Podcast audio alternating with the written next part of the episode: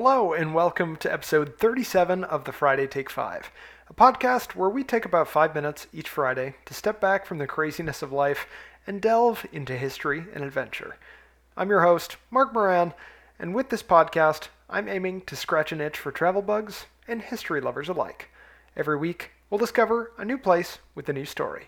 It's my hope that you'll walk away with a renewed appreciation for history and a new travel destination to add to your bucket list. With that, let's discover.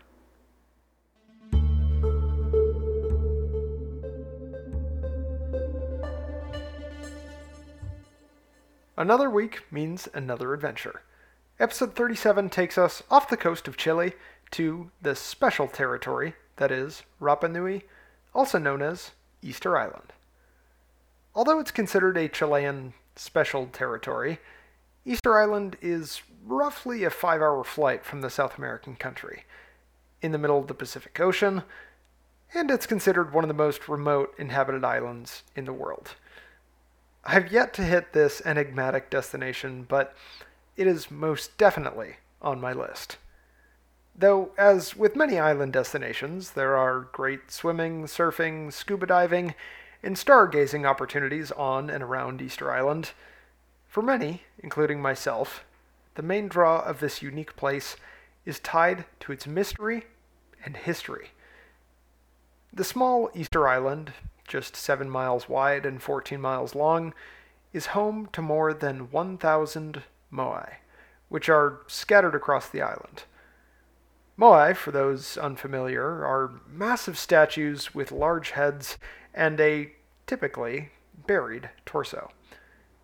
Varying in size, the largest of these statues on the island, El Gigante, stands at nearly 72 feet.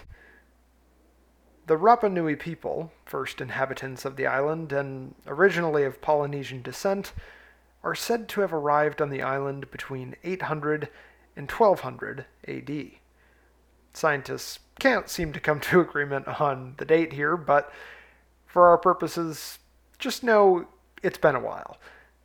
Anyway, in the 400 or so years after their arrival, the Rapa Nui got to work hand carving these incredible moai as depictions of their ancestral chiefs that were meant to protect their community.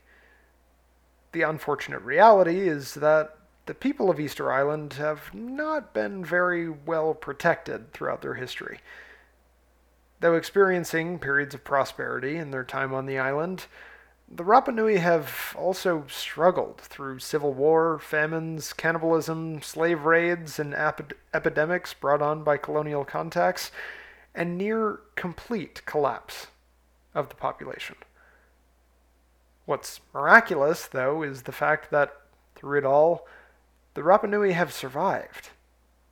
The native people, at one point down to less than a hundred in number, today account for half of the island's roughly 8,000 residents.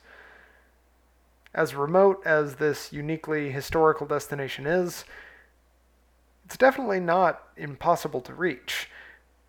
Interestingly, an agreement between the US government and Chile in 1985 led to the lengthening of an airstrip on the island so it could serve as an emergency landing site for the space shuttle. It's had the good side effect, I guess, of enabling wider bodied jets to also land on the island, thus boosting tourism. Many folks will add a four to five day stay in Easter Island as part of a larger South American trip which is exactly what I'm hoping to do as part of a larger trip inclusive of Patagonia and some other great South American finds. If you haven't been to Easter Island yet, I hope you're starting to consider this incredibly historic place. I hope to see you soon out by the Moai.